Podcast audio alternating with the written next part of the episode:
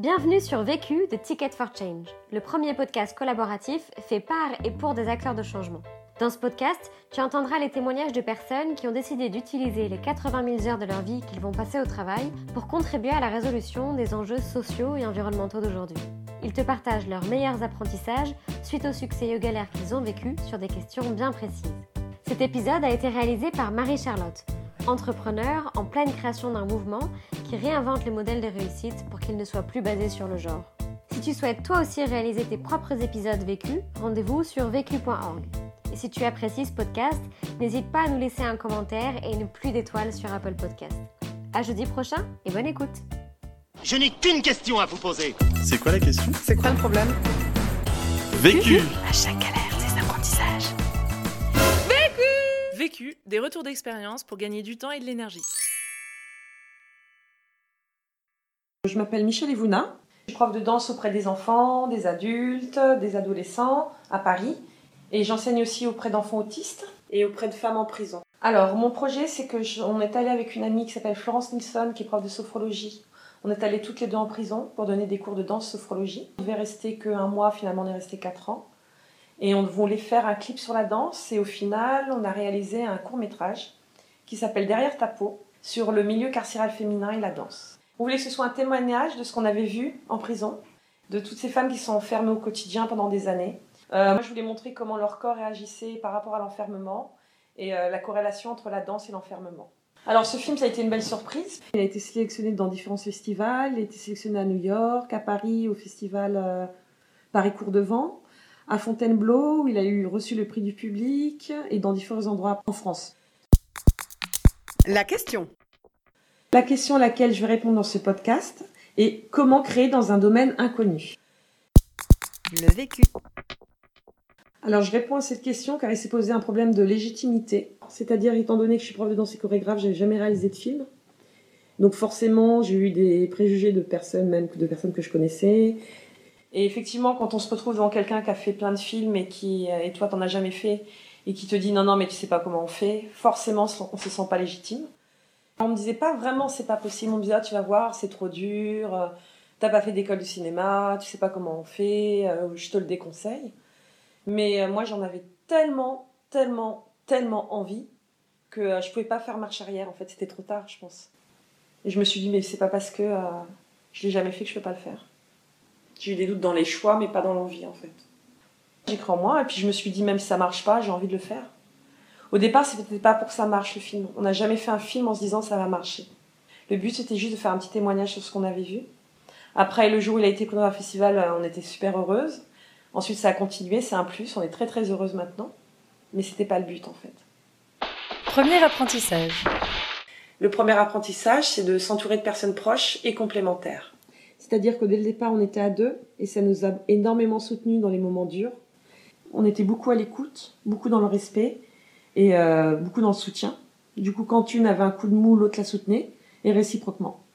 On a tout fait à deux, c'est-à-dire que euh, on se retrouvait le soir, on passait des nuits blanches à deux, on a écrit le scénario à deux, on a fait le casting à deux, on est allé en prison à deux, on a tout fait à deux.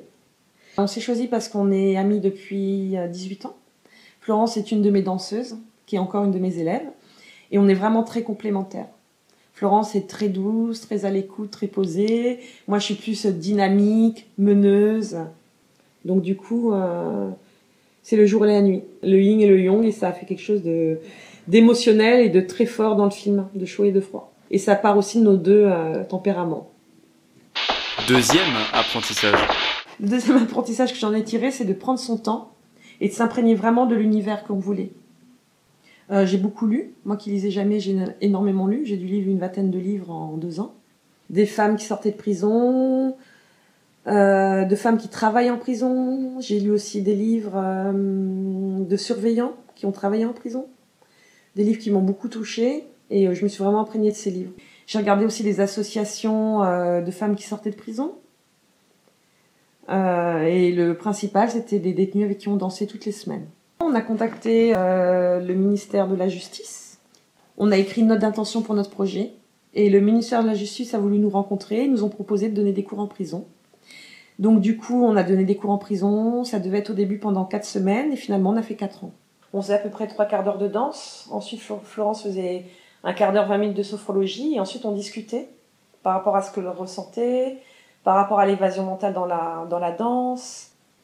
C'était vraiment très un témoignage sur ce qu'on a vu en prison. Troisième apprentissage. Alors le troisième apprentissage que j'en ai tiré, c'était de se former par soi-même. C'est-à-dire de beaucoup me documenter.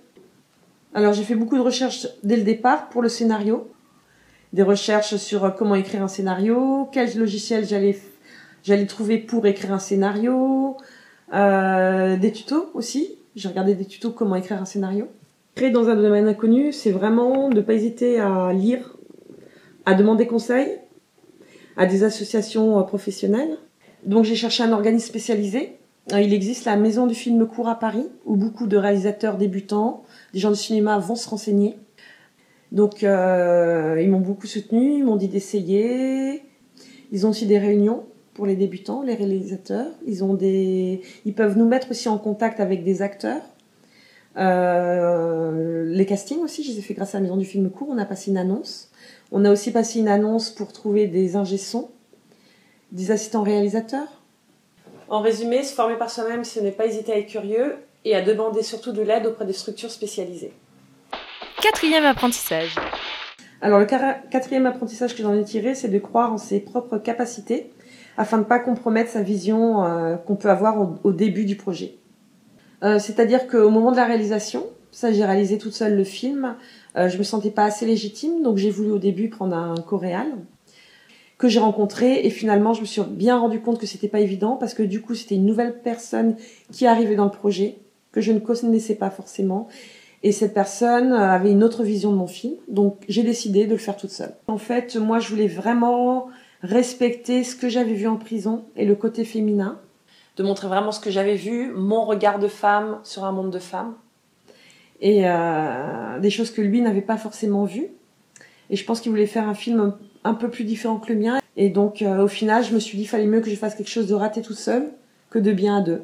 C'est un film qui a été autoproduit aussi. C'était compliqué parce qu'on n'avait pas de boîte de production. Donc, on a quand même envoyé le scénario à quelques boîtes de prod, mais on n'a jamais eu de réponse.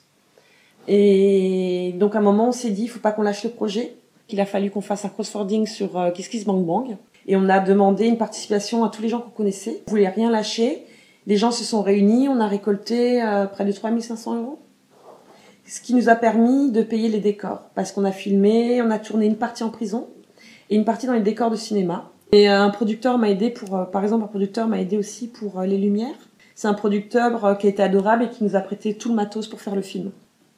Cinquième apprentissage. Alors, cinquième apprentissage, c'est de s'armer de culot. J'ai toujours eu ce culot pour euh, travailler. Je pense que j'ai un culot aussi dans mon apprentissage, dans ma pédagogie déjà avec les enfants, où j'hésite pas euh, de faire des mises en scène, de provoquer, euh, d'avoir un, travail un travail. Déjà, je travaille sur l'émotionnel, beaucoup avec les enfants, plus que sur reproduire un mouvement. Je suis plus dans l'émotion. Et j'avais envie d'aller plus loin et de travailler avec un autre public que les enfants et les adultes. Les femmes en prison, c'est des, hum, des gens qui sont constamment enfermés, donc forcément, c'est pas naturel.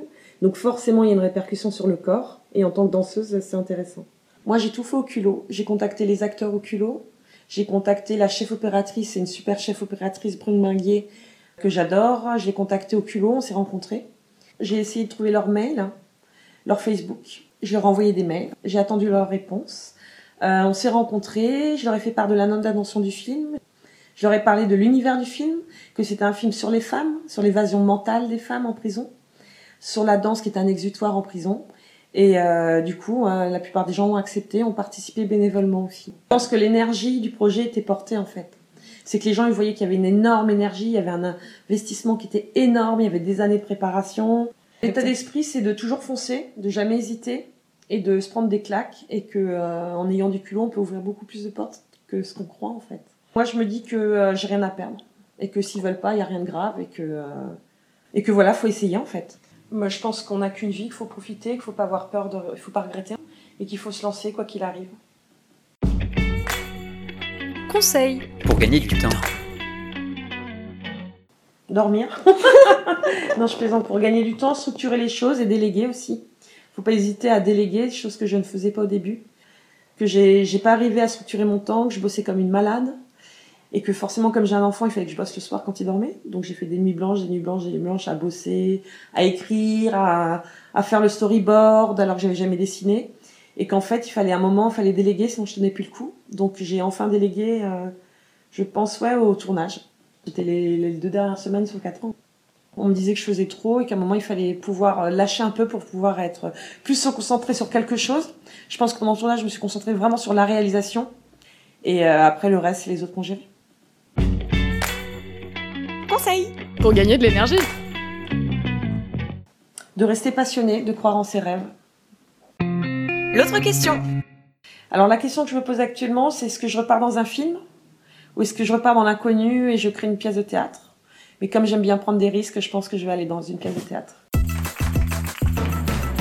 Vu, Vécu. vaincu. Pour plus de vécu, clique vécu.org.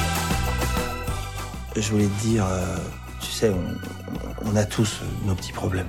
Vécu.